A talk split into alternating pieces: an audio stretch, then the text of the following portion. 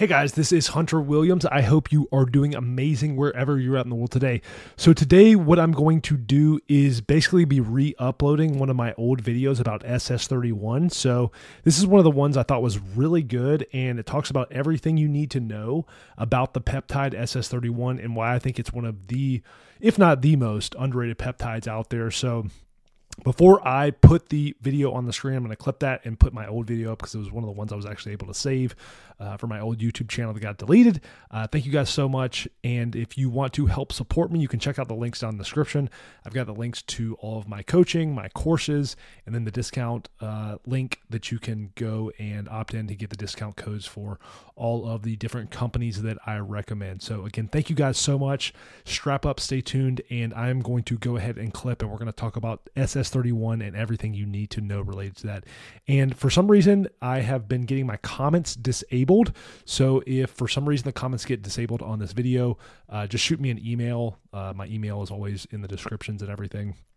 And uh, I'll make sure to go back and turn that on because for some reason YouTube is deleting all, or not deleting, but turning on, turning off the ability for people to comment on the video, even though in the upload defaults and when I upload the video, they are uh, telling me that comments are enabled. So um, thank you guys so much, um, and I hope you enjoy the video. Talk about SS31 as the most underrated peptide. So SS31 is it the most underrated peptide? Basically, just uh, to give you an over, overview, SS31 is also know, uh, known as elamipretide, and it's a synthetic tetrapeptide. So tetrapeptide basically just means it consists, uh, consists of four immediate amino acid residues. So the sequence of SS31 is D, ARG, DMT, lysine, uh, phenylalanine, NH2. Basically, just that means that there's four different residues from it. Um, D form of the amino acid arginine, DMT, which is not dimethyltryptamine, but dimethyltyrosine, uh, lysine, and then phenylalanine. So it's just a combination of those amino acids in specific form. And that's with most peptides, they're just chains of amino acids that get a desired result in the body.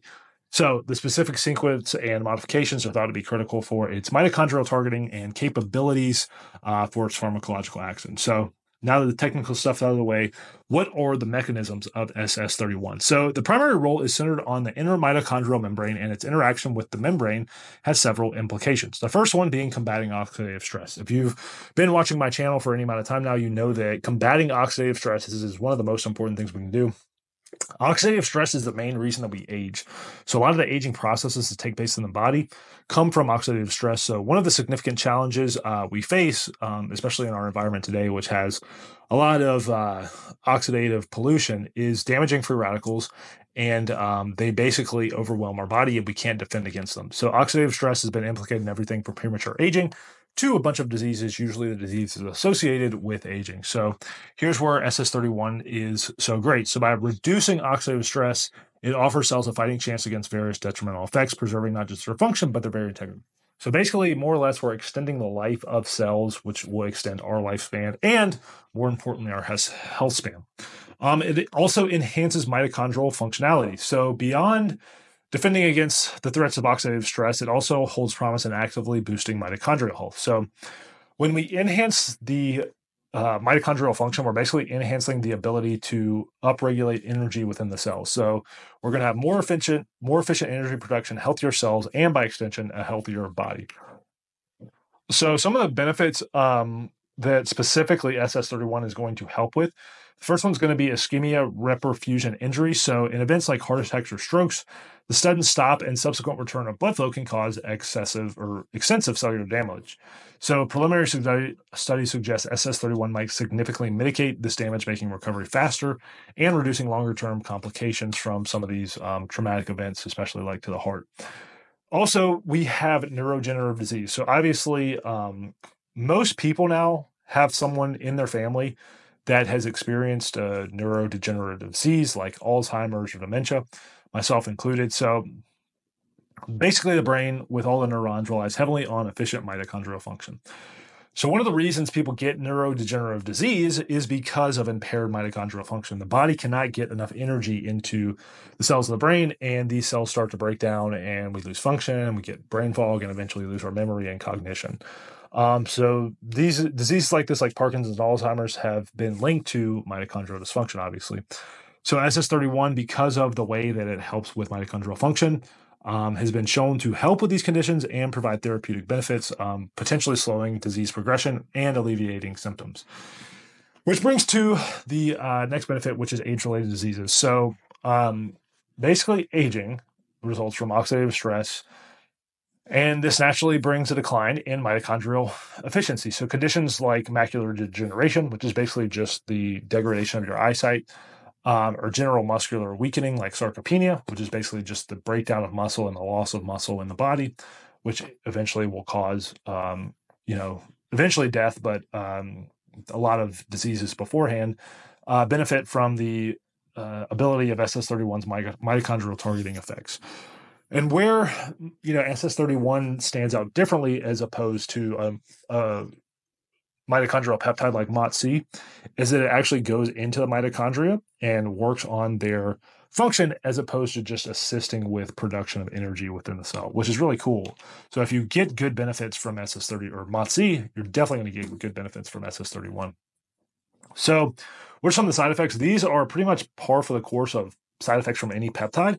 They're very rare, but if you do have a side effect from a peptide, they're usually one of these three things. So you're going to have maybe some sort of digestive upset. So you might just experience a little nausea or GI disturbances. Um, you know, if anyone has used peptides, you know that's just par for the course of something you'll deal with. And a lot of times it will be right when you take it, um, maybe for like five or 10 minutes, and then it goes away. Some people also have allergic reactions. So at the injection site, you may get a little bit of a rash. And again, that's more just from injecting, not necessarily from the peptide itself. And then also headaches. So um, people have reported mild headaches, but um, it's unclear whether SS31 is the right cause. And again, you know, that's just kind of one of the things you'll experience when taking peptides themselves. Um, now, what about dosing? So this was hard to find, so I had to go to some insider people to find this out. But um, basically, you can do it for 10 milligrams a day. What I would do it is fasted first thing in the morning, um, and then not eat food for like 90 minutes after, especially to get the neuro and cognitive boosting benefits that you're going to get um, from optimizing mitochondrial function. So I would say fasted in the morning and no food for at least 90 minutes to two hours after. And what I would do is you can do it for eight weeks on and eight, weeks off and just stay on that and see where you are after a year. A lot of times with these mitochondrial peptides, you don't have to do them long because they work so well and uh, have lasting effects because of the way they upregulate mitochondrial health that you don't have to stay on them all the time, but you're going to get benefits.